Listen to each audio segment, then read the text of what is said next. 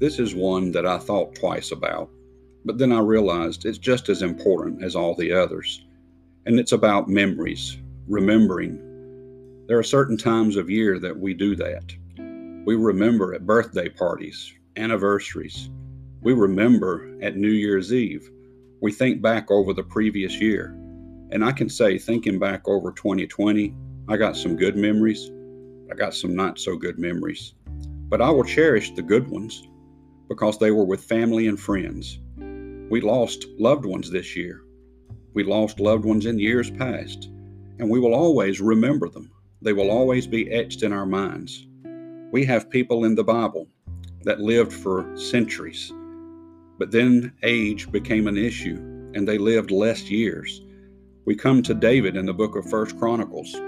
We get to the end of that book and it says this about David and his life. Thus David the son of Jesse reigned over all Israel. And the time that he reigned over Israel was 40 years. Seven years reigned he in Hebron, and thirty and three years reigned he in Jerusalem. And he died in a good old age, full of days, riches, and honor. And Solomon his son reigned in his stead. You see, his life was recorded somewhere, but more importantly, it was recorded in the life of his family. They remember him. He will live on in their heart. Yes, it's recorded in God's Word, and there's really no better place to be recorded than that. But it was recorded in his loved ones, and they will remember that he died of a good old age, full of days. And yes, he had riches and honor. But you read at the end, it says, Solomon his son reigned in his stead.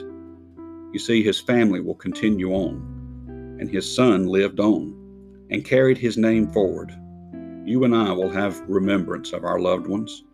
We will have the memories. And when we think back, we'll smile and we'll say, Thank you.